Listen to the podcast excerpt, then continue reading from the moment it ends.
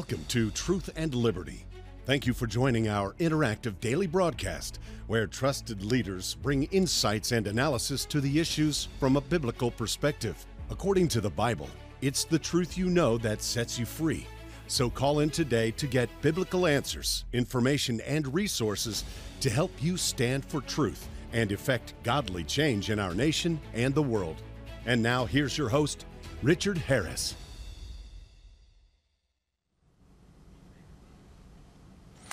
Hello everybody, this is Richard Harris. I'd like to welcome you to the Truth and Liberty live call-in show. I am really excited about today's program. We're gonna have a good time today because we've got a panel of folks, I almost said experts. I guess you guys are experts. They are experts because they are all graduates of the Practical Government School at Charis Bible College. And today I just wanna take time to share with all of you, our viewers, the amazing content, the amazing program in the Practical Government School at Charis. And also, I'm hoping that what these amazing graduates have to say will inspire you, provoke you, whether you ever decide to come to Charis or not, but will challenge all of us to do more, to reach higher, to trust God, and to make an impact in our world today. So I'm really excited to be able to just join you guys today. And let me just begin by introducing our guests, okay? So first up, I'd like to introduce Kim Kohler. And Kim is here on the end.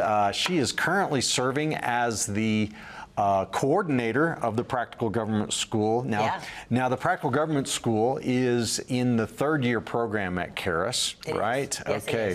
And Charis, of course, is we used to say it was a two-year school, but now I think pretty much we're saying it's 3 years. You can go for 2 years and you get your certificate in biblical studies, but you really need to go for 3 years so you can specialize in that field that God's calling you to. And the third-year program has many different schools. How are there 8 now? 7 or 8? 7. 7, okay, yeah. So there's like, what, worship and ministry? Ministry, film and production. Yeah, what else? Business. Business, okay. Yeah. Worship.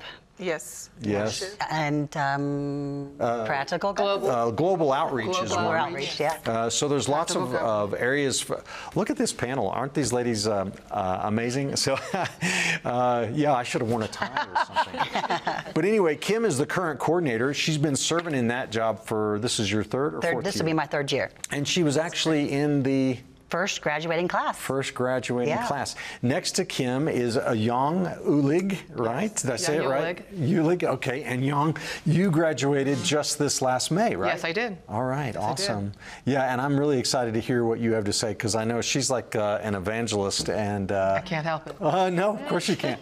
And this is Priscilla Lua, and Priscilla is a graduate from what year? 2021. 2021, yep. And Kim was 2017, so we're getting back their ways. And joining us by video today from, I believe it's Florida, correct me if I'm wrong here, but it's Tim Robertson, another Practical Government School graduate. And you guys are going to get to know all of these amazing folks here today in this program, and so I'm really excited about it. Tim, thanks for joining us today. Mm-hmm. And Tim is from North Carolina.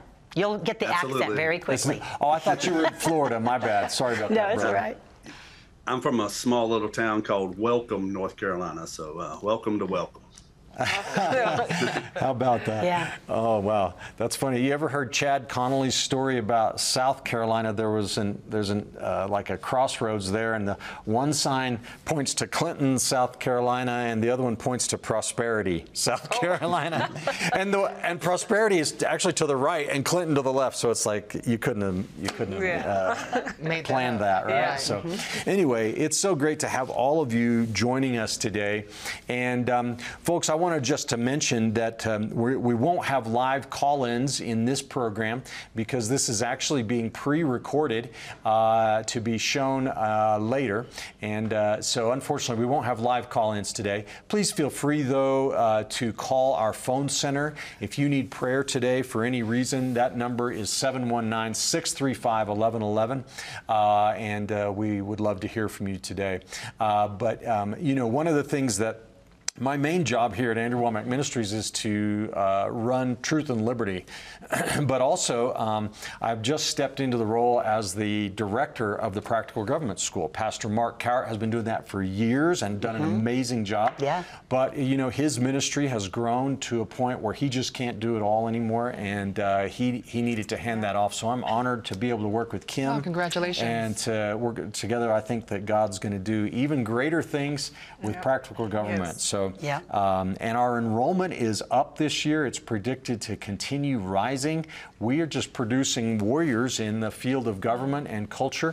And I just want to start things off by going to you, Kim, and let's just ask, I just want you guys to share with our viewers today, how did you come to decide that practical government was where God was calling you to go?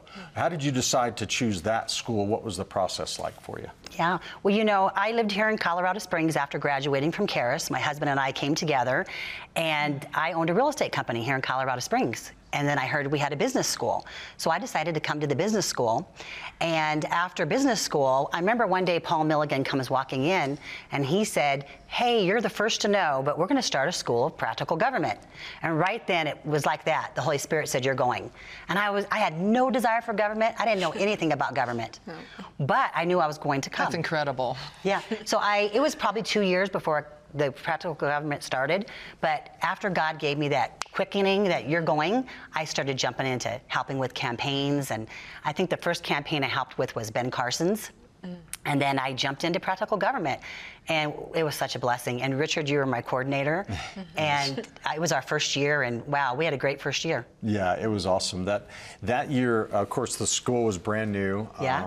I was the coordinator. We got to build this amazing curriculum with David Barton's help. It's funny that you mentioned Ben Carson. We had him here on the show last week. Yeah. Yes. Or earlier this week. It was Monday, Monday of last week, and it was just an amazing guy. He's incredible. But yeah, so you were in that first graduating class. That I remember that was the year Donald Trump was elected president in 2016. 2016.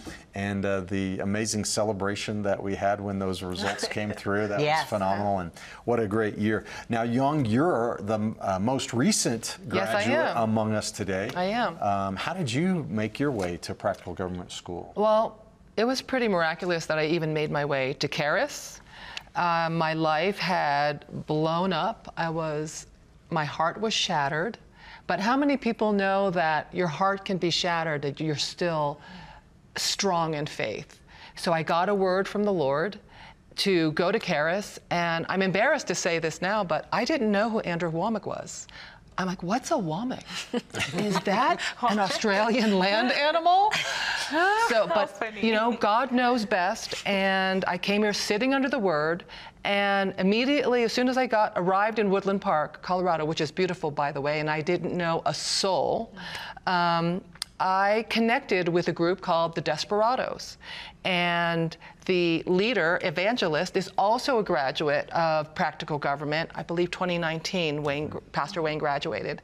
And so immediately, not only was I sitting under the Word of God, but we were ministering on the street to all these broken hearts. We would minister everywhere where the door was open, to the Navajo Nation, to the Crow Nation, to the ex-gangsters and prostitutes and drug addicts in, not Guffey, but in Pueblo. And we all may look different and come from different places, but our need for God and an experience with the love of God is the same. So he always came from that perspective that you really gets ingrained more deeply in you through practical government, about being a good citizen, about what a treasure and a miracle America is, and to be relevant. So that was role model to me through my pastor, evangelist, and graduate of practical government, Wayne Lurch. And so I knew the only third-year track for me was practical government, which I find so ironic because I don't necessarily have dreams of going into politics. I used to think it was always a dirty word, but God is funny. He always knows. Yeah. Because I look back at my history, and I double majored in political science and philosophy from Wellesley College. Okay. So, but the only reason I did that was to maybe be a lawyer like you, but I didn't follow that route. Yep. But God is the ultimate upcycler. He uses everything from our past for His glory and His good. Amen. So yeah. I just encourage anyone who's listening that no matter where you're coming from, the world needs you to take up your part of the wall. And, you know, God forbid if this great nation falls off the cliff of socialism. Not on my watch. Yeah. Yeah. You know, Andrew has been, many people have asked Andrew, you need to open Practical Government School up so that anybody can go. They shouldn't have to go through 2 years of Bible school before they get there. And Andrew has always said, no, that's not what the Lord told me to do in this situation. I'm curious, like, Yong, do you think that, I mean, is that a good decision? I mean, I personally believe it is, because the students acquire the foundation in God's Word of faith and righteousness before entering into the practical training and the deeper dive into God's purpose and will for government. What do you think? I think the curriculum at Charis is brilliant, because you have everyone coming from different places in their journey, in their walk, denominationally and otherwise. And also their heart is in a different place, wounded in different areas. So the first year where you're just soaking up the Word of God, actually reading the Bible. My mother was very angry that I wasn't going to the Princeton school, because she thought I should get an Ivy League degree instead, but she didn't understand. She will understand one day. But that's what it's about, to experience the love of God, the Word of God, and have that automatic transformation in your heart where you have that relationship with the Lord. And then the second year, where it's more practical, you get up in front of people and you practice giving a message. And the more you do it, the more natural it becomes.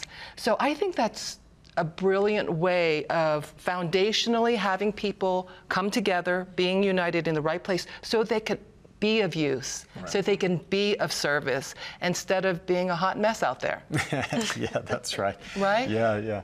Well, Priscilla, now, you graduated PGS in 2019. 2021. 21, yes. I'm sorry. So I went through I was one of the COVID students in there. In COVID, God bless you. I survived that part. She's an overcomer. An overcomer, yeah. Sure. Yeah, well, that's amazing. So 2020 and 2021. Yeah, and you're now working for Truth and Liberty as our field operations manager and doing a phenomenal job. But what's your story? How did you find your way to Practical Government School? Well, definitely, I was not interested at all in politics. I always use this funny quote where it's like, wow, I used to break the law. Now the Lord had to teach me to keep the law. I like that. But I did the juvenile justice ministry for 9 years. And I think that's kind of what led me. This was like, I would say 7 of the years it was in Nebraska. And then I went to detention centers here in Colorado Springs. And while my first year here, the Lord just spoke to me and said, you're going to help position me back. And I was like, oh, well, how are we going to do this? I knew it was systematically. I just didn't know how. And it was overwhelming. So in the first year, we went to one of those, you spoke about government school, and at that point I had gone to your church when it was called Faith and Grace, and I was like, put me in the church that you want me to go. So he did. So everything, he just lined everything up. He put me in the church, and then he's like, you're gonna help put me back, and I knew what that meant.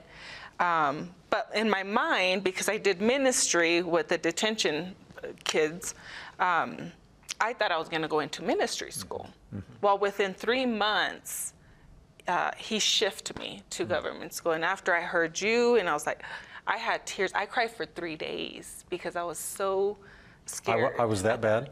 No, not you, but I was like the calling of it all. It was just like, oh my gosh, Lord, okay. And so I shifted and chose government school, and from then on, like the word kept confirming. The first year, second year, kept confirming that's the direction I needed to go. I didn't understand it all. I didn't question him. I just knew that I had to take the course after I heard you speak.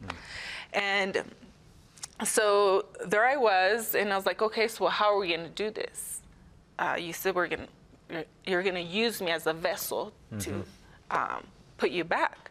And what he said next, obviously, brought me to tears. He says, you position my people and you position me. Okay, say that one again. What did he say? The Lord said. The Lord said, you position my people, you position me. Wow.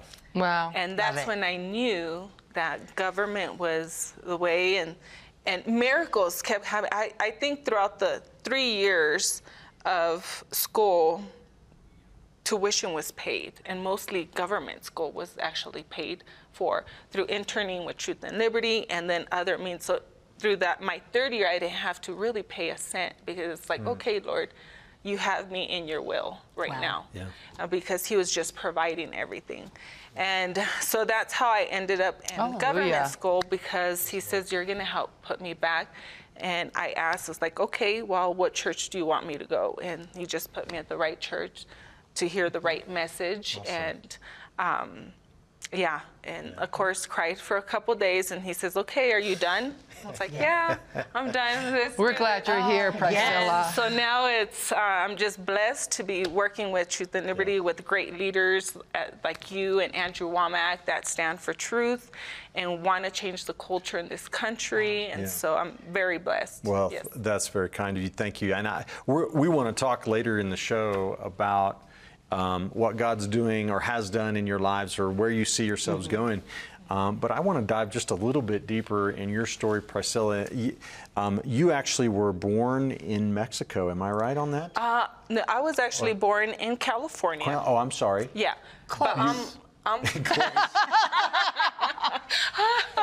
That's funny. Yeah. So I'm first generation on my father's side. Okay. And third generation on my mother's side. You went back to Mexico for a time. Yes. Is that that's what I'm thinking? Yes. Okay. That's so when my father. Can you share a little bit of that story and how it impacted you and your love for the United States? Oh my gosh. Yes. So being born here, and my father just chose to move to Mexico. All of a sudden, when I was 9 years old, we're just American kids. We have cartoons on TV, and we're going to school, and we get free lunch and all of that, all the blessings, right? And he takes us to a country we've never been. And so we, in Mexico, they call them ranchos. And so they're like small little villages. And so we didn't have running water. So that was a big thing. It was once a week, running water would come. We would have to fill out buckets and whatever gallons we had. And so that was new. School, education, since we didn't know much Spanish, and I was 9. I think 9 is it 4th grade? I think it's 4th grade, right? Yes. They put us in 1st grade. So there we are in 1st grade, learning Spanish, you know. And anything that you did wrong in the schools, the teachers would actually hit you with the ruler. You know, they would actually abuse you there. And so we didn't have free lunch. Okay. So there's no free lunch. We had to go. We didn't have washers, dryers, anything like that. We had to go and learn from our cousins just to wash in the river on these rocks on our knees, and so, anyways, all that. I remember one night going to bed, and it was like, I remember going to bed and said, I want to go home. I want to go home. Yeah. And home meaning this country. America. Yes. Right. Lord, I want to go home. That was my prayer as a kid. I want to go home. Yeah. And anyways, we learned And that was the appreciation, because as kids, if we didn't go to school, we had to work in the field. And that's what we did. We preferred, because they were in Mexico, yeah. And that's what us three siblings preferred, is just to go work in the field, because the education there, and being, and it's unfortunate, being a, you would think being a Hispanic and being there, you would be treated the same, but no. They seen you as an American. And so the teachers and the staff, they will not treat you like a citizen from Mexico, because they seen us as Americans. Yeah. And so we just said, my dad said, well, you guys can come to work with us. I was like, wow, well, we'd rather go work with my dad and my uncles than just work in the field. And so definitely we brought back my brothers and sisters, we definitely brought back an appreciation for this country. And this is home. This is home. Praise the Lord. We know how blessed we are. And I am grateful for those lessons, because it just made me grateful for what God has done in this country. You know, I'm going to get to Tim here in just a second. It reminds me, though, that over the 4th of July holiday, there were liberals and progressives on social media and elsewhere who were trashing America on our national birthday, you know. And I really like, there's an NBA player, his name is Ennis Cantor Freedom. I think he changed his last name to Freedom. He's from the nation of Turkey, but he loves America. And he commented in response to one of these, I think it was a WNBA player or someone who was trashing America. He said, you think America's so bad, why don't you ask Brittany Griner what she thinks of America now? And of course, she's the WNBA player who was arrested in Russia and imprisoned for several months because she had possession of marijuana. And, you know, the United States, you know, we're so used to the luxury of complaining, right? The freedom to complain about everything, that people have no idea how blessed they are to live in this country. Well, we also, you guys, we've got Tim Robertson, who's joining us live by video from the great state of North Carolina. And Tim, you, as you said earlier, you're a graduate of the Practical Government School from 2022. And so tell us, brother, how did you come to that place of wanting to go to PGS and all of that? You went through Charis first 2 years, not here, but in Greensboro, I think you said, or something like that. And so tell us about your journey. Well, I was going to school in Greensboro, like you mentioned, and I come to a men's advance. It was 2015, they were still having it there in the barn. And the Lord spoke to me. He said, "You're going to go to Charis," and I'm like, "I'm already in Charis. I don't understand what you're talking about." But I didn't know exactly where that was, but I'd always studied economics and you know stuff, you know, just for giggles, you know, and things of that nature. But what really did it for me, in around 2015, 16, you started seeing the culture shifting.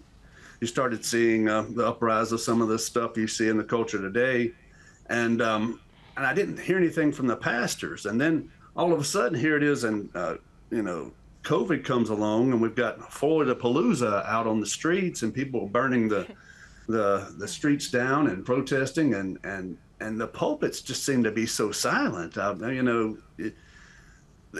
I make this joke that, you know, the cities are burning, but the pastors are talking about the difference between imputed and imparted righteousness. They just didn't want to take home those issues of the day. And after the tragic death of my wife in 2019, you know, it kind of opened the door.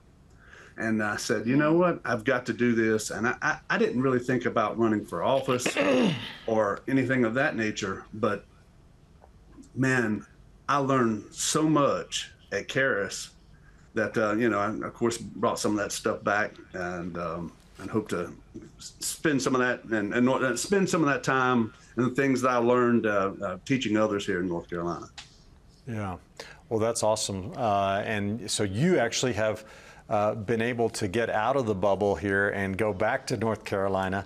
So that's awesome. All of us, we got sucked in, couldn't get out. No, I'm just kidding. But no, but this is awesome. A greenhouse. It's a greenhouse. It's not. Yeah. It's a greenhouse. Yes, yes, it is.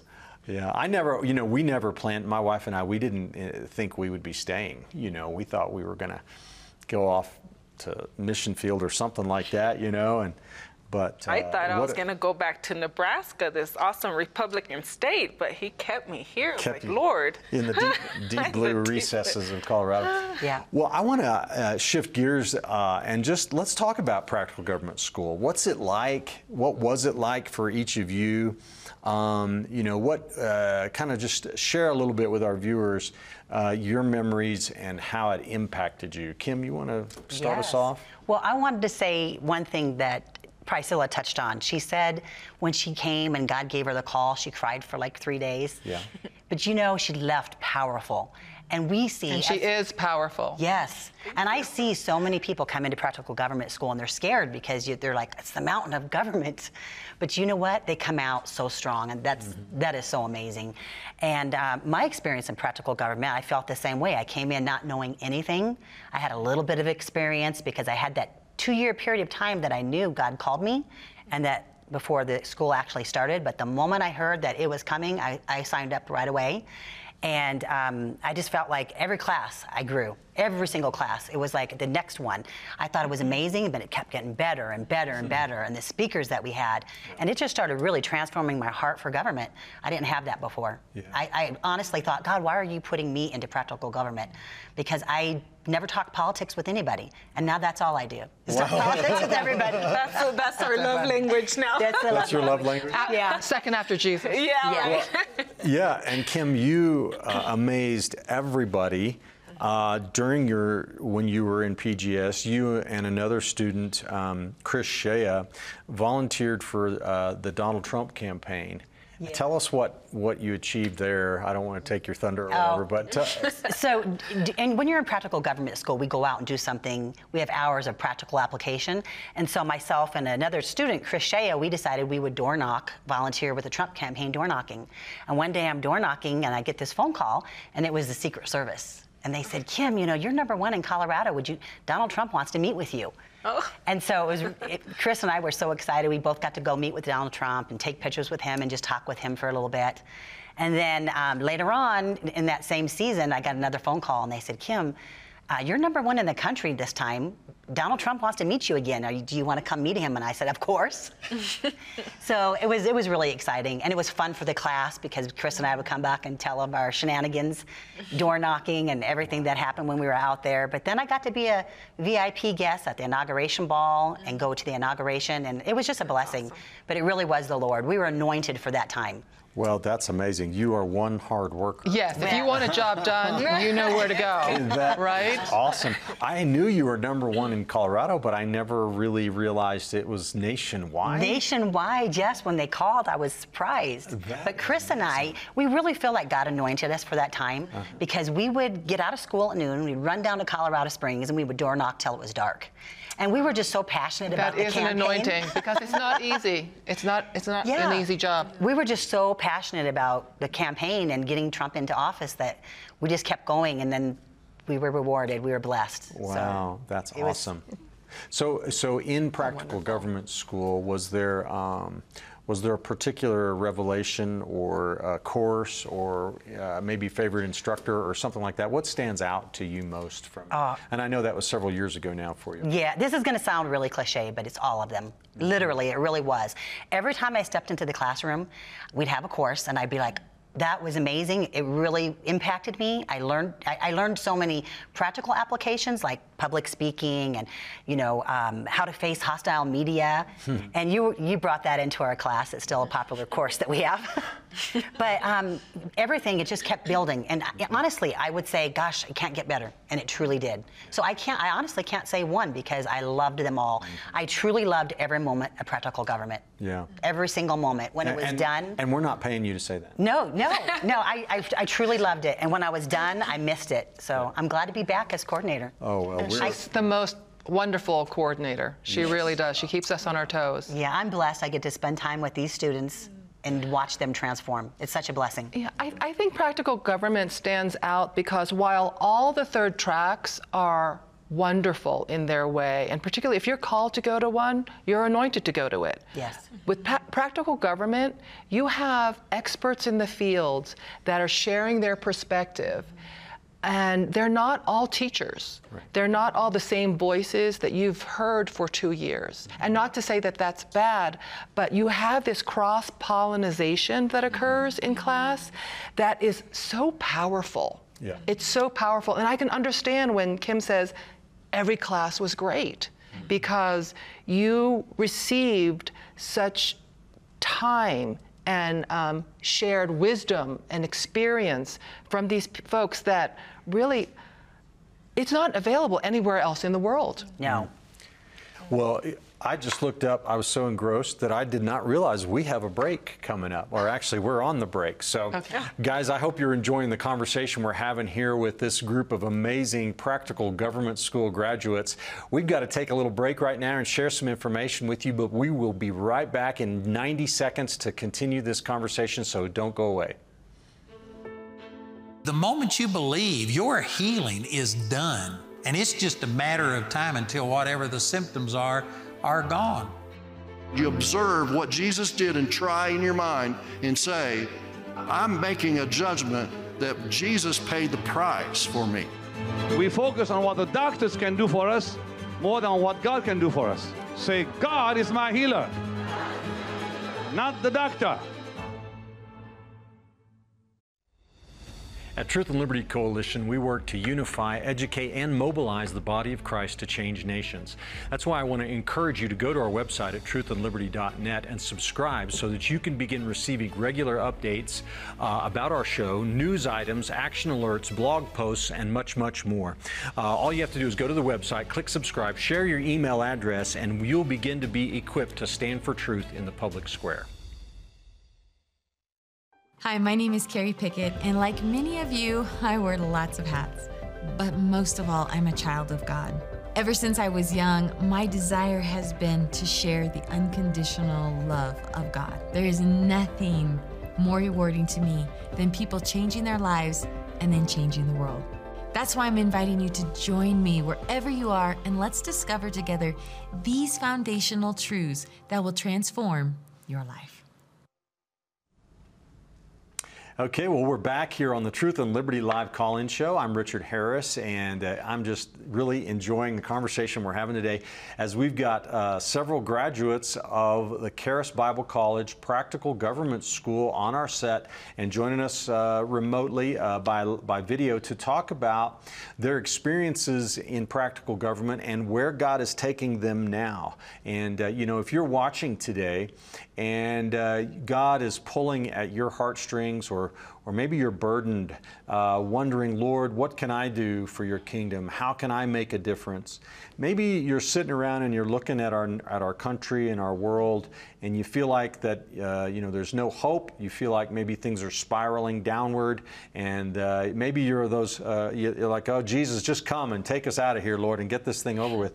You know, God's not done with us. He's not done with America, and He's not done with you. And I hope that by listening to these students today, that God will provoke you, inspire you, and encourage you to step into your calling, whatever that might be. And maybe that's Charis Bible College. Maybe it's not. If it's Charis, you know, you can call the ministry today. The number is the same as the prayer line. It's area code 719-635-1111, and they will get you connected with more information. You can also call in to receive prayer or to purchase any of Andrew's products or materials. But we were having a great conversation here just before the break, and Kim was Yong was sharing about you know, how Practical Government School impacted you and, you know, your time in the school. I'd like to go back to you, Yong, and just go ahead and finish telling us about your experience. Well, I was saying how practical government stands out because you have such a cross-pollination of experts in different fields who aren't necessarily teachers, but they share with you their experience, their strength, their perspective, and you walk out that much more equipped. And I think that's so powerful. And that's why I said I can completely relate to Kim when she said she loved every class. I couldn't choose a favorite either. On a side note, one of the wonderful blessings of practical government is with you, Richard, you know, we're used to seeing you on the big stage, and you're very lawyer-like. In class, and perhaps you're probably like this as a pastor as well. We see your heart and your love for this nation that truly comes out. Amen. And that's been such a blessing. Amen. That has really been such a blessing. And then when we make that trip to Washington, D.C., hopefully they can continue to do that in the future, but to sit in the rotunda and hearing the true and real, authentic history of this nation from treasures like Tim Barton and David Barton, that is a memory that is just ingrained on my soul forever. Amen. And I don't know why it is, but I wasn't born in this nation. I was born in South Korea. By the grace of God, I was born into a free nation because of the people that have given their lives for freedom, and I'm so grateful. But my parents emigrated to this nation when I was 2, and I'm so grateful. They were called by a nation where you could dream, and with hard work, you could succeed, and nothing was impossible. I didn't grow up with faith. I didn't grow up with a relationship with Jesus until 20 years ago. So I so appreciate what this nation has to offer. And I've had a similar experience that Priscilla had when I went back to South Korea for the first time. I was in 8th grade, and I thought, oh, wonderful, I'm not gonna look like a freak. I won't be different, because Asian wasn't in when I was growing up, but they saw American all the way when I was coming down the street. And I'm grateful for that. I really am. And I am learning to embrace my people. Now, Yong, when you came to Charis, you'd already been to college, university, had degrees, right? And a career and all that sort of thing. And that's the amazing thing. One of the amazing things about Charis is that people come from everywhere, all walks of life, all ages, from 17 years old up to 90 years old sometimes. Right. My in-laws just enrolled last week, and they're in their low 80s, and they're going to come to Bible college. Wow. It's amazing. That's wonderful. I love it. That's wonderful. The education that you get, tell me, guys, if you agree with me. I don't want to be the one to take the soapbox here, but the education that you get is more than just, it's not just head knowledge, it's not just books, right? And doing assignments like you do in normal school. There's many different things that impact you, including relationships, lifelong friendships, groups that God connects you to, things you witness with your eyes, miracles, testimonies from other people coming from all over the place, and how God has changed them and set them on fire and stuff like that. So absolutely, if God is calling you to Charis, I just want to say, open your mind, because it's not like other places. And the fact that Charis isn't, a regular four-year school, or as your mom wanted you to go to, an Ivy League. It's not accredited, so some people turn their nose up at us, but we don't care, because that's not what we're about. We're about equipping people for the work of the Lord and to prosper in their life. And so, anyway. And the Word says, the Lord uses the foolish to confound the wise, and I am proof of that. Yes. And I've been given the best education, quote unquote, money could buy. But I was a fool on so many levels. I needed Jesus as much as anyone ever did.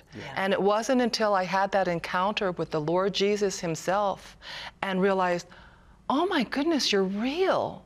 I had looked everywhere else first to fill this God-sized hole in my soul. And at one point in my life, I had everything the world said should make you happy. And meanwhile, I wanted to end my life. I thought I was completely insignificant. And I know that there are people out there thinking, what can I do? I'm just a little nobody. Well, that is a lie from the pit of hell. The world needs you to take up your part of the wall, needs your voice. You can reach people that none of us will ever meet. And if you have breath, you are vital to the kingdom of God. Amen. Praise the Lord. Amen. Well, Priscilla, let's go to you next. Tell us about your time in Practical Government School and how did it impact you? And, well, I guess it was more of being obedient. Like I said, I was cried for a couple of days, 3 days, maybe a little more than 3 days. But you're not crying anymore. Not anymore. Because I heard a pastor say also, I can't remember the name of the pastor, but she had said, your obedience is connected to somebody's destiny. So that at that point, I knew I had to be in government school. But through in government class, that's what I seen in the founding fathers. Mm. Their obedience was connected to all our destinies. Amen. You know, love because that. They definitely, that's one thing that from all the teachers that I got, and when they talked about the founding fathers, their relationship with Jesus, you know, they call them atheists, they call them bigots, they call them all kinds of different names. But what I got from it is that as every teacher would speak about the founding fathers, it was almost like they were there. Mm. The founding fathers were there speaking, you know, and their relationship with Jesus, that because their obedience, and we find this throughout the whole Bible, everybody was obedient, whether they liked it, they felt uncomfortable, whether they were stretched. And I felt I was being stretched in government school, like definitely. Mm-hmm. I remember when you spoke, I was like, me and my friend Lauren James were like, oh, wow, we've seen the lawyer side. I don't think I want to be on that, on the opposite side of that. And so, but it stretched, and I encourage people, it's like your obedience, if you're being called to Charis or to government or to business, do it. Don't hesitate. Even if you have to cry for a couple days, but do it. Because what he's calling you to is connected to somebody else. And I find that, and we're connected to other future generations. And I seen that in the founding fathers as teachers would speak in the course. So I guess I found more the relationship that the founding fathers had with the Savior himself that formed this beautiful country. Isn't that amazing? And I like a quote that Tim Barton said, you know, because you don't have to be perfect to do what God, because we're still in this flesh, and we still need the word in front of us to restrain us and correct us and that kind of thing. But he said it's not because we're perfect, it's because we serve a perfect God. Amen. Who uses imperfect people to do great things. Amen. And so you don't have to be perfect, you don't have to know it all. Just be guided by the Holy Spirit and hold on to whatever word the Lord gives you, and you go full force with it, because our generations are at stake, and we are to be obedient to His word. Yeah. That's right. That's awesome. Who would think that you would be inspired in your relationship with Jesus by studying the founding fathers, right? Yeah. You know, most people think, oh, they're these old white guys in powdered wigs and, you know, whatever. But the truth is they did know God, and they did love God, and obeying Him was their highest priority. Yes. And they drew the principles and the convictions, you know, that led to the birthing of America from the Bible. And you know, it's irrefutable. In Practical Government School, you just see it, you know, every day. That's right. Everything we put in front of you shows and demonstrates that. By the time you're done, you're just 100% convinced. Yeah. That's right. Because the evidence is overwhelming. Yeah. Mm-hmm. And as I learned from the founding fathers and my teachers and you sharing, I learned also now with this knowledge that I gained in government school that I am to be obedient. I am responsible to share truth to people. And the Holy Spirit has showed me that even government is a mission field. Right. We are to minister, to influence those Gentiles and their rulers and kings, and bringing them back to those foundational principles that the government was established on. And so, so that's my obedience, that what I do working with churches or candidates or communities is never forget first, most and foremost, to share Jesus and minister. And there's some correction to those leaders also, which Amen. Is kind of awesome. Bringing them back, though, in love to those principles and truth. And so that's what I took from government school, is to just be obedient, because generations are at stake. Amen. Mm-hmm. Yeah. That's right. Awesome. Well, Tim, tell us some, our viewers, share with you would, brother, about kind of, you know, what your experience was like in practical government school. Was it what you expected? Was it more than you expected? And how did it change your life?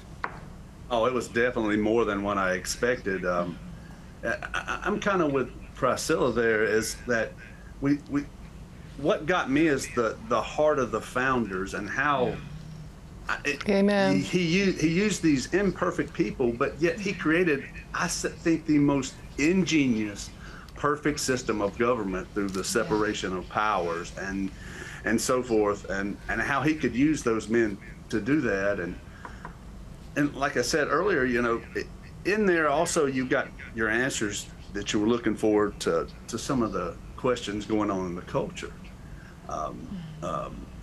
You got enough insight from, I'm with Kim. I don't think I could name one class that would be my favorite. I could say that Richard Harris's judicial was the hardest, but Amen. Yes. Amen. I'm still working on that whole appellate court thing. Can you say certiorari? Yes, that's not in Southern vernacular. No. There you go. Yeah. But that was the thing that I enjoyed the most about practical government, was our class, your classmates. They, like Young said, they come from all these different walks of life, and they had all these different perspectives of what government was supposed to look like, and so forth. And but yet we gelled, we fed off each other, we learned from each other, and I couldn't have asked for. And we still have a very good connection with all our classmates. We still do group text and everything else, but that camaraderie you'll get and in that class is amazing. And plus, think about it, you've got David Barton, Tim Barton, William Federer, the list goes on and on of who teaches in that class. And it was just an honor to sit and just listen to those guys and gals during that time frame, for sure. Yeah. Absolutely. Well, so folks, you're watching today. What we're doing is I'm not trying to just promote Practical Government School today. It's not just an ad. Really, what I want to do is provoke you guys, provoke our listeners, encourage our listeners, motivate our listeners. I want those of you who are watching today's program to realize that you can make a difference. You can get involved. You can stand up and go out into the world and into the culture. Whatever God's calling you to do, you're able to do it. And of course, Charis Bible College, there's no better place on earth to get equipped than Charis. I left a 20-year legal practice, kind of like Yong was saying. I had reached a level where I was the outside counsel for one of the largest insurance companies in America. I had all of their business for the western half of the state of Oklahoma, and I left all of it, and because we were increasingly dissatisfied with life and looking around, going, "Is this all there is? God, I know you've called me to something better, something bigger, something greater, something more meaningful, an eternal impact." And he began to reveal the ministry of Andrew Wommack to us, which led us here to Charis, and changed my life forever, my family's life forever, and is still rippling down through our generations. As I just said, my in-laws at the age of 82. That's incredible. That's wonderful. Just enrolled. My father-in-law just turned 82 awesome. Today. Yeah. To meet him. And so, yeah. You know, let me be there first, because okay. They're characters. No. Okay. All right. So, but anyway, we're here and we're talking with Kim Kohler, Yong Ulig. Sorry, guys. Priscilla Lua and Tim Robertson, all Practical Government School graduates. And we could have had a whole bunch of other people up here too today, because there's so many graduates that are out there doing amazing things. Yeah. Kim, I want to come back to you and ask you this now. When a student goes to Practical Government School, what should they expect as far as the curriculum goes? What are some of the courses and some of these amazing guest instructors? Well, what I tell the students is what we stand on for our foundation. So we teach biblical worldview. You know, it's not Colorado worldview, a biblical worldview that they can take anywhere. Because we even have students that come in that are from international, you know, they're international students. We're going to teach a Christian heritage of our American government. They're going to learn about the Founding Fathers. We're teaching the Constitution. We're teaching them how government operates, practical skills, and field study. Excellent. And so with that, we have so many courses. Like, Richard, your course, you teach the courts and the judiciary. Tim mentioned that course. You're teaching a biblical worldview. I'm trying to think of some of yours. Christian heritage. Of American government. You do, yeah, you teach two courses on that. Yeah. 1 and 2. We have the Bartons that come in, and they're teaching, again, Christian heritage of American government. They're really diving into our Constitution. Mm-hmm. William Federer, wow. World history. Yes, world history. It's absolutely mm-hmm. amazing. But then we also have the practical side, where we bring in Alex McFarland, and we're learning how to speak, how to make our next speech matter. We have a whole course on that. 16 hours we spent learning about how to do a good speech. Then we learn how to face a hostile media. And man, that one's really appreciated. I remember I was at one of the events for here in Colorado, mm-hmm. And when Trump, in 2016, when Trump was running, and I was one of the only delegates for Trump, and the media came up and they kept asking me to do interviews, and I did live interviews, and I came back to class and I said, Richard, I should have never have done it because they twisted my words. Mm. But now, you know, in practical government, we teach how do you hold your own when you're facing someone like a Joy Bear or someone who's going to be really hard on you mm-hmm. in an interview. And then, you know, they get field study. They go to Washington D.C.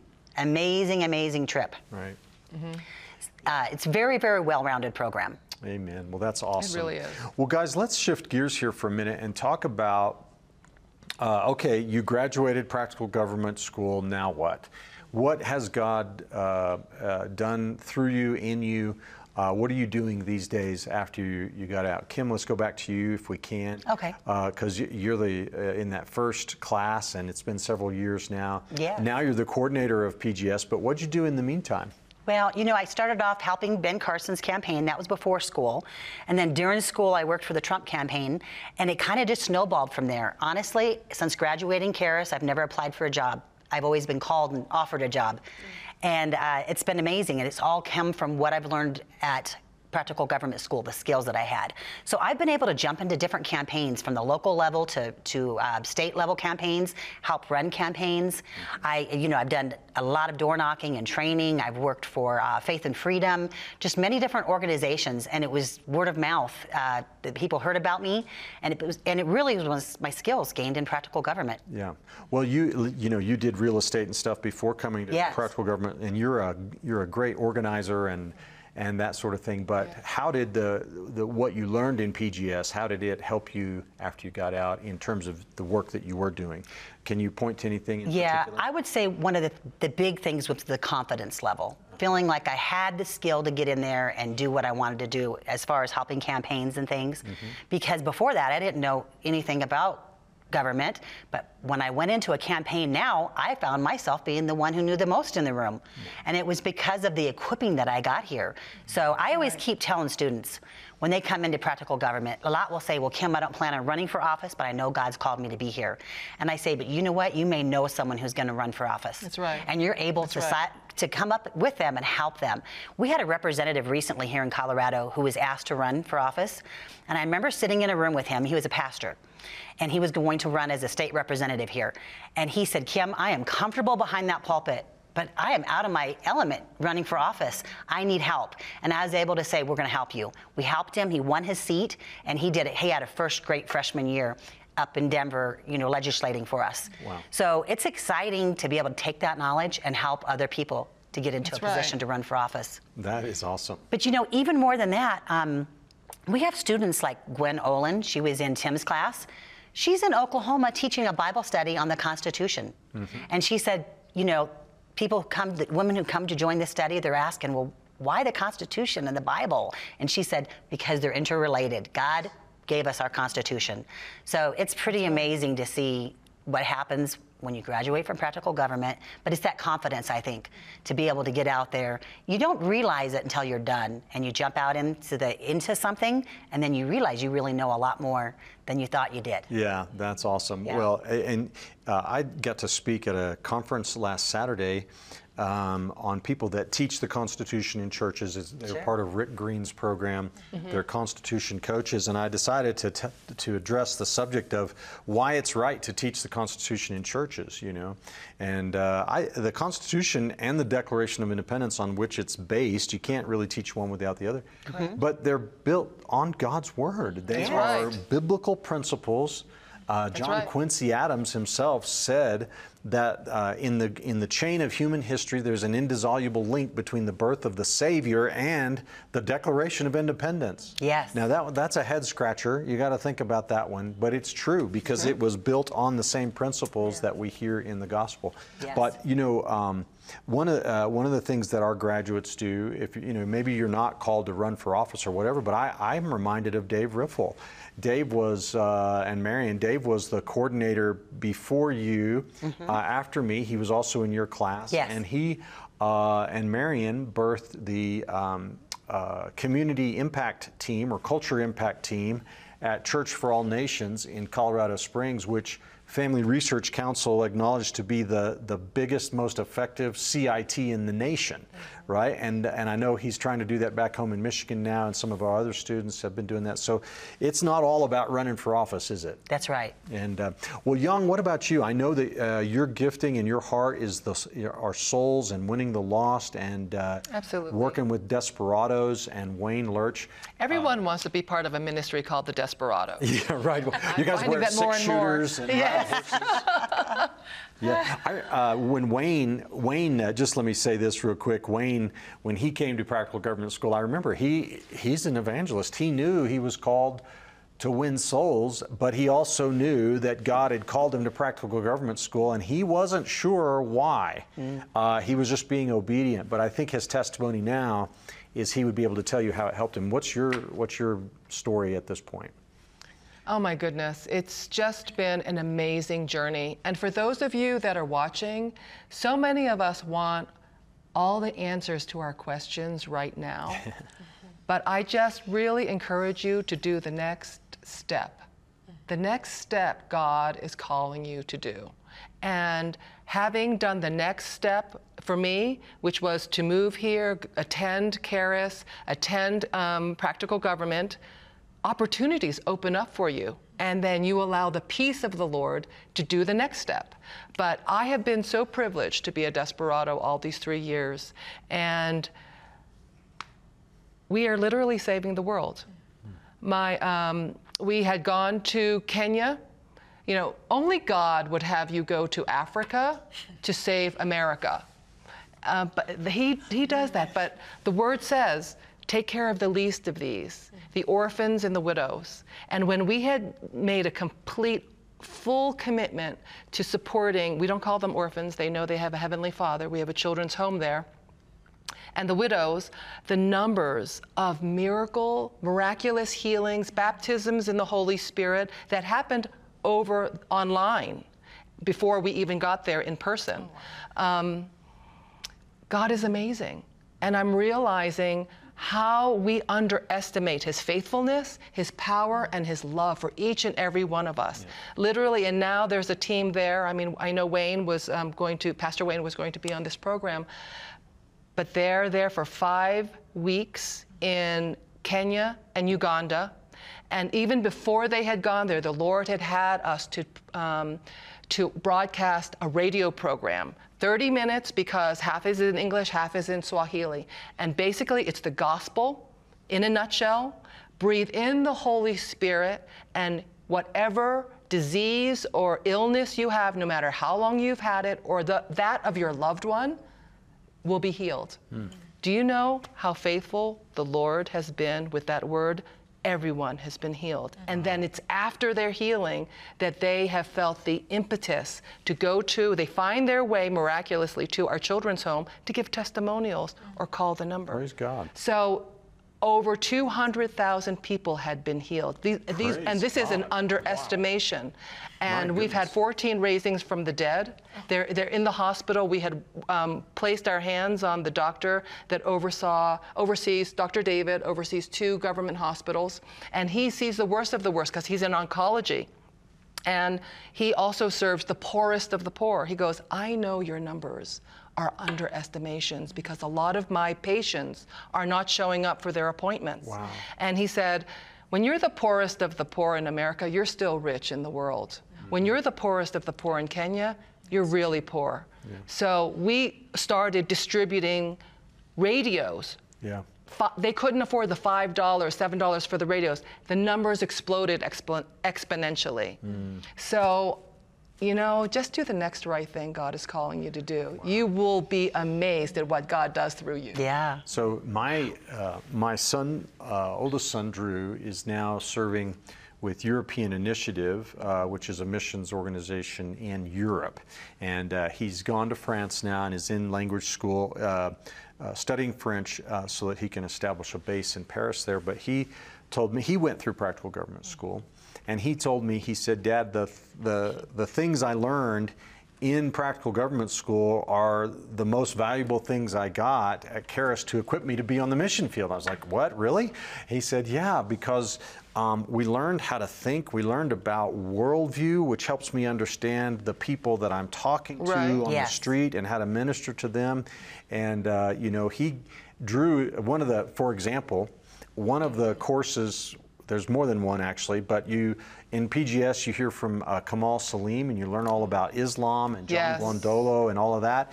And so Drew can go face to face with Muslims on the streets of Europe, and he's telling them what the Quran says. And they don't even know. And you know, it's just amazing. So if God is telling you, you're exactly right. If God is telling you, then he knows why he's telling you, and you need to be obedient.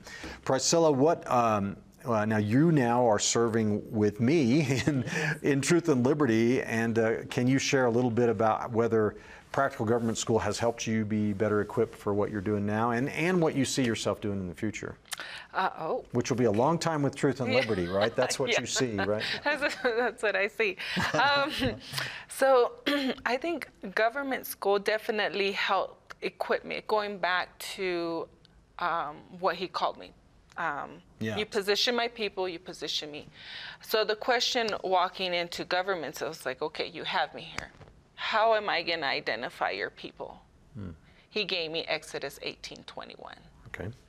And come to find out, it's in the Founder's Bible, and you know, David Barton talks about it and all that. I was like, oh, that's pretty simple. So he was already speaking to me about that scripture, and it just confirmed through the classroom. Just identifying leaders, able men, God-fearing men of truth, hating covetousness. And as we know right now, they're not able, they don't fear God, they hate truth, and they love power and gain.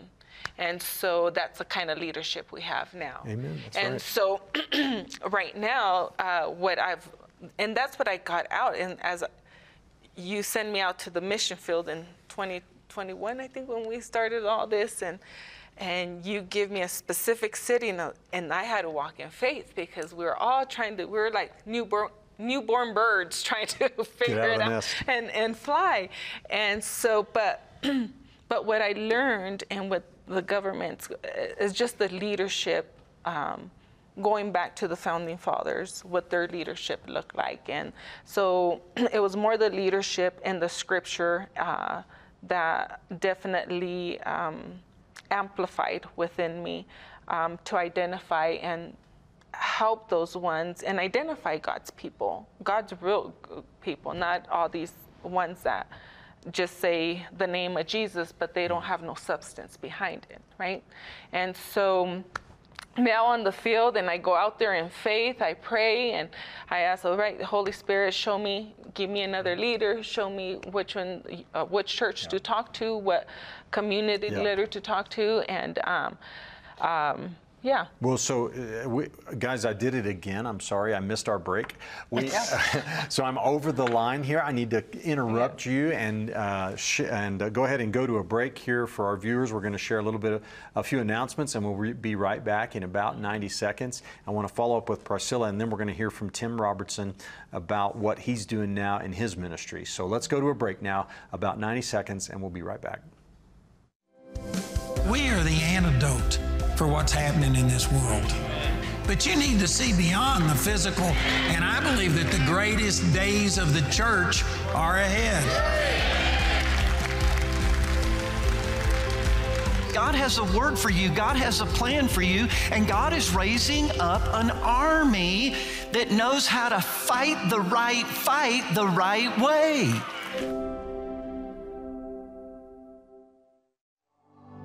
You were created with a purpose, written in the heart of God. Long before you were born, He is calling you to find it. We want to help you experience His unconditional love, to be equipped and empowered to become a world changer. Hey, you know, a big part of what we do here at Truth and Liberty is to provide you with the resources that you need in order to stand for truth in the public square. So I want to remind everybody to go to our website and check out our resources page at truthandliberty.net/resources, where you can find material that discusses just about every issue we're facing today in our culture. And these are things that are prepared by our strategic partners and some of the most influential and important organizations in America today. Hello, everybody. We're back here now on the Truth and Liberty live call-in show, and we're just having such a good time here, conversation, that I keep forgetting to watch my clock. But it's really great, and I hope you're enjoying it too. What we're doing today is talking to graduates of the Charis Bible College Practical Government School about God's calling, how He brought them there, what their experience was like, and now how is He using that education that they received to change the world. And we were talking with you, Priscilla, and you are serving as the manager of field operations for Truth and Liberty, and you are going across the state of Colorado, meeting with pastors and leaders and activists, helping with our various things that we're doing to transform Colorado, is what we're calling it. And you're saying God's just going before you. You're putting your faith in Him, and He's leading you and giving you favor. And are you able to use the knowledge that you acquired in Practical Government School in the things that you're doing? Yes. It was also with pastors that I think they can't put two and two together, the moral law and civil law. They believe that it's separate, but the civil law, the moral law made the civil law. And so when society starts to violate the civil law, this is why it's important to have righteous leaders in position, because in the overflow of rules and policies come out of that. And so when we have an unprincipled leader that puts unrighteous law in moral law, then it becomes civil law. And so then society starts violating the civil law, and there's no consequences. And this is why we have chaos. And I think they're starting to understand that this is why you have chaos in your community, because you're not intertwining that the moral law is a civil law, and we need to teach all truth.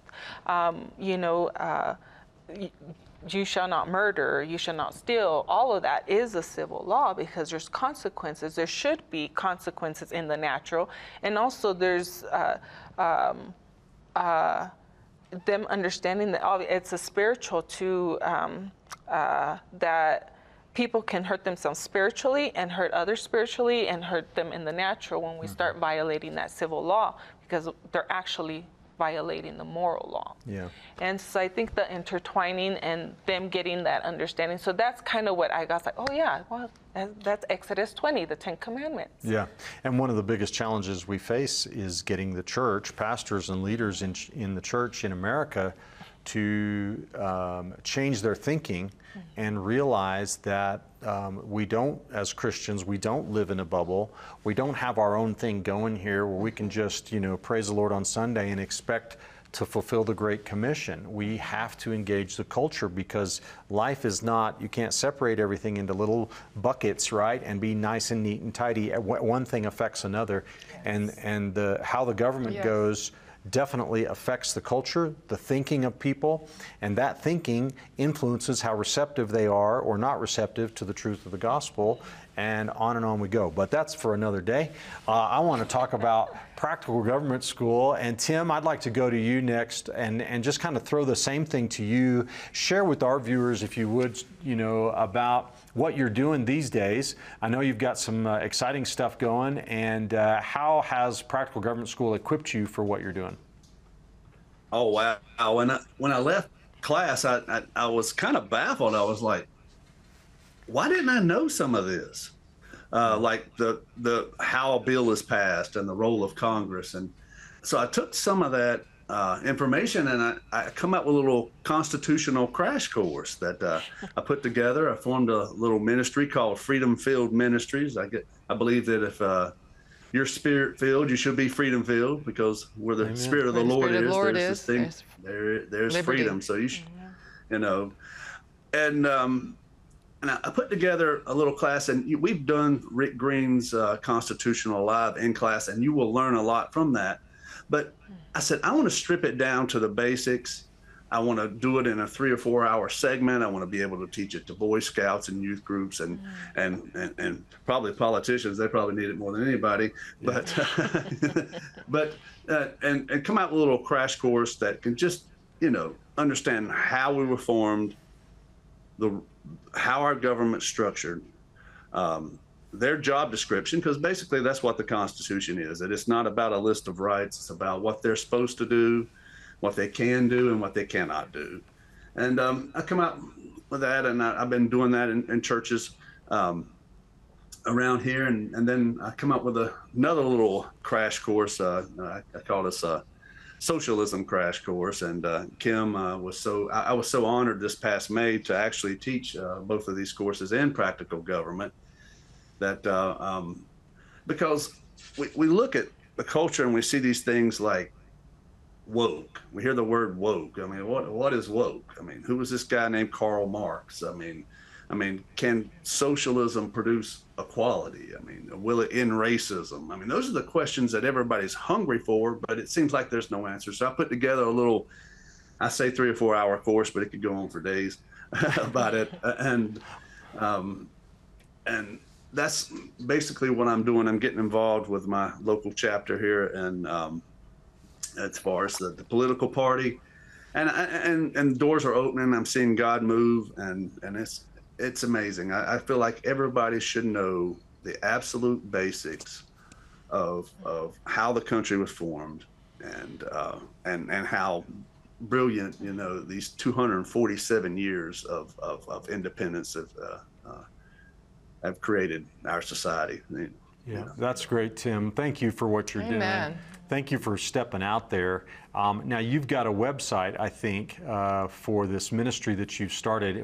Give us that website, would you?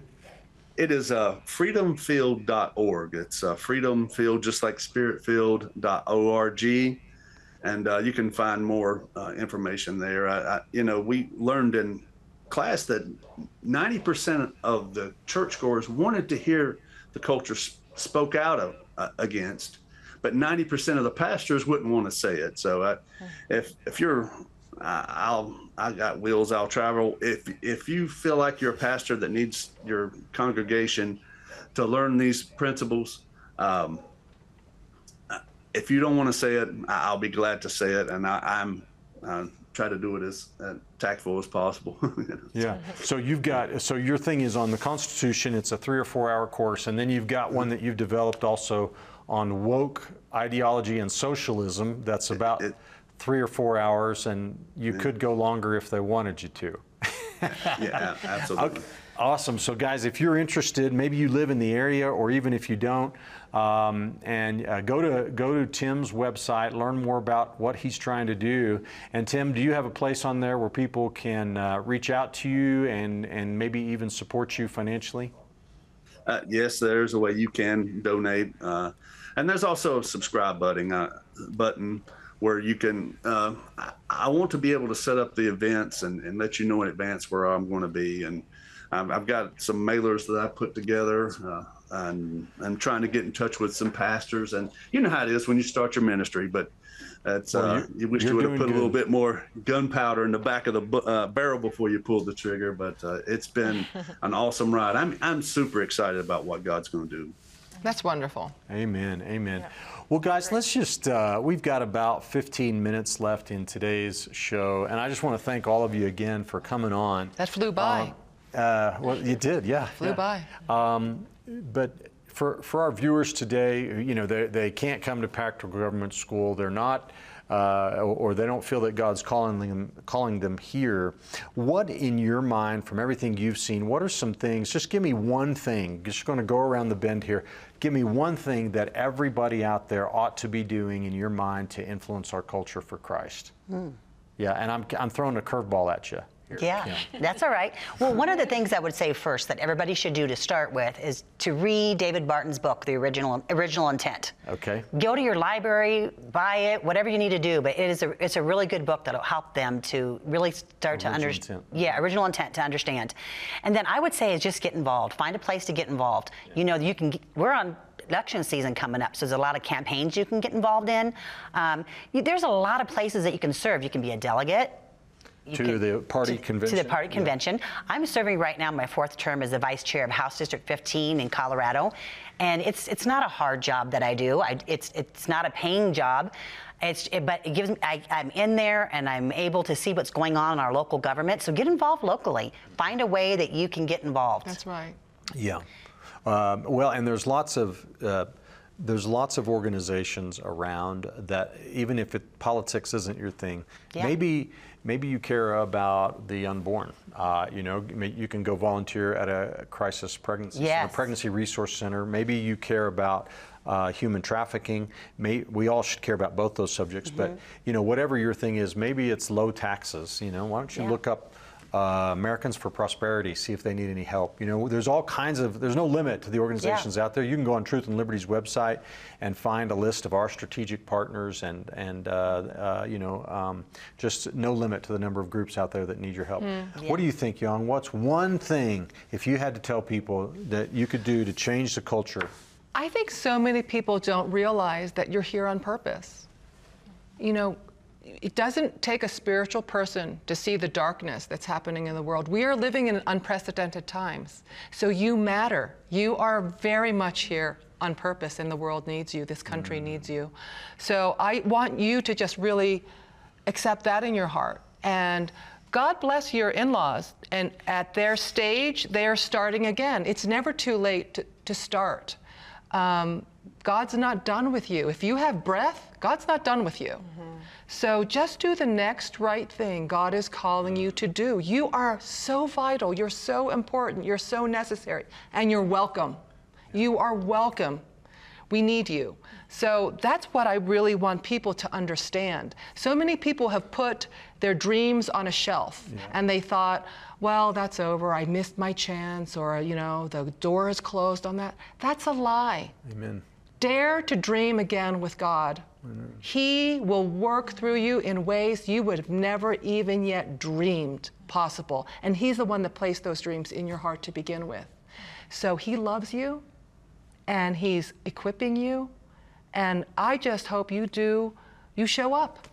You know, Yong, you hit on two things that remind me of my journey coming to Charis Bible College. I remember the first time I set foot on campus was for Men's Advance in 2012. And I remember sitting there with a couple of buddies that we came up from Oklahoma. And Dave Hinton, you know who Dave Hinton is, right? If you've ever been to Men's Advance, you know who Dave Hinton is. He's still coming, big cowboy who plays the guitar. He makes the guitar look like a ukulele. He's so big. Oh, and he's wonderful. He says, the Lord, I'll never forget these words, because I'm sitting there, because I was contemplating this calling that, you know, God was calling me to the ministry, calling me to minister the word, and I did not know what to do. You know, I had this legal practice and a family and all of this, and I was like, God, you know, and I had tried twice before to get into the ministry, and it didn't work. And all of a sudden, he takes the stage and he says, "The Lord told me that 2012 is the year to take your dreams off the shelf." Just exactly what you said. And it was like a wet rag right in the face. I was like, God, he's talking to me, you know. That was the beginning of our journey to consider coming here. And one of the hurdles we encountered in our minds was, well, I don't know what to do. How do we do this, you know? And the Spirit of the Lord spoke to us and said, just do the next thing. That's it. Whatever's on your, whatever comes to your mind as to the next step, write that down, do it, and then I'll show you the next and the next. Yep. And, you know, that kind of mindset continued until I was probably halfway through my first year here, because going, I don't know what to do, you know. And look at you now. Yeah, you're the director. You're the director of Practical Government. Yeah. So, well, Priscilla, what's your one piece of exhortation or advice for people that, you know, they, what one thing do they need to do to change the culture? Going back to what I just said, that quote that pastor said, your obedience. That's what he requires people to do, is if you get a word, hold on to it. Whether it's in business, in government, in education, in the medical field, hold on to that word and go full force. In the Old Testament, you find a lot of war stories where they get directions and they go into enemy camp, and there's going to be some of you called into enemy camp. You just have to lean on the Holy Spirit and just walk it out in faith, and he will show you the next step and the next step. And walking out that obedience, it does feel uncomfortable, it does feel a little scary, it's unknown, but he is with you. And I know he's been with me, and I've had favor in the sight of men, and praise God, because it's all in faith. But be obedient to what God has called you to. And there's tons like him saying, like to people's like, how do I get engaged in my community? As I'm out on the field, I see parents, they find school boards, they find city council boards, they find chambers of commerce, and there's actually a state medical board if you're into the whole vaccine and all that stuff. People don't actually show up at those. It's unfortunate, but they are out there. Every state has them. And then you'll find your little niche, whether it's the medical field, whether it's the education field, whether it's city government, but attend these, learn. That's actually a classroom in itself. So just sit there and ask the Lord, Lord, is this where I need to be? Do I need, I remember in 2019 when I started this journey going to school boards, this is before the whole COVID thing, and crickets at these boards. I was the only one there. They asked me, do you have kids here? No, but the Lord told me to be here. And I mean, even the previous... Well, Priscilla, you actually started volunteering to help students read, learn to read, right? You would read with elementary and junior high and high school.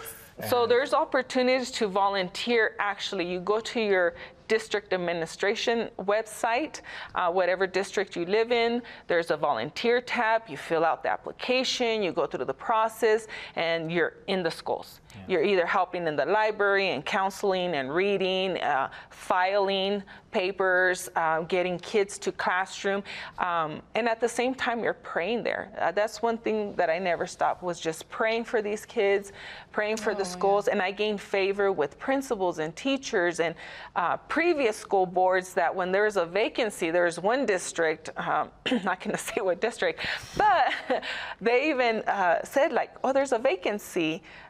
Would you like this seat? And I'm like, why? This was in 2019. I'm like, well, I'm not too familiar. I'm just learning. And so Even the enemy, you'll find favor in the sight of the enemy, and he will even position you, and because you have the light. And so those are some things that you guys can do to get engaged in your community. Just volunteer, especially the schools, public. I know some people just get your kids out, but there's kids there. You know, there's still kids there, and I think the church needs to get into enemy camp and feel a little uncomfortable and start evangelizing just in a different way. These kids need the light. They might not have it at home, and those are the future generations. Amen. Still. Amen. I love that. Thank you. That's really awesome. Yeah. You guys are inspiring me.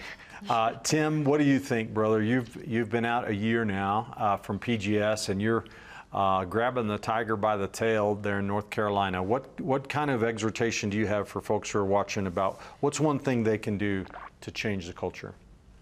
Well, I think the girls summed it up. It's the bad thing about going forth is that everybody says the good stuff, but I'm sorry. It's really. I should have given you at least one spot. Oh no, that's great. What you take amazing group here. Of girls. Yeah. But it's like Young said, it's the next step. It's the next step on the ladder. And like Priscilla said, is don't be scared to get involved. How I got involved initially with my local party is they had a book club. I said, okay, well, let's read a book and let's get together and discuss this. And you don't necessarily have to lobby a politician. You're just getting involved with your local chapter, getting involved in the issues. Your school board's important.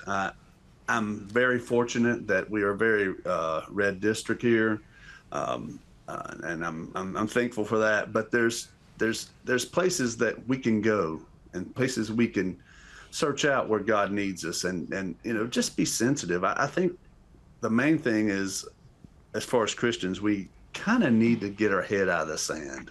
Mm-hmm. If we just want to stay uninvolved, it will change drastically. So our main thing is, even in the small things, get involved, and you'll see it makes a major impact. Yeah. Yes, there's nothing too small. On that point, how important is it to realize that it's not all up to you, it's not all up to me? This thing of changing America, it doesn't rest on any one person's shoulders, does it? No, but your part is vital. Yeah, mm-hmm. Right. Every single person's role is important.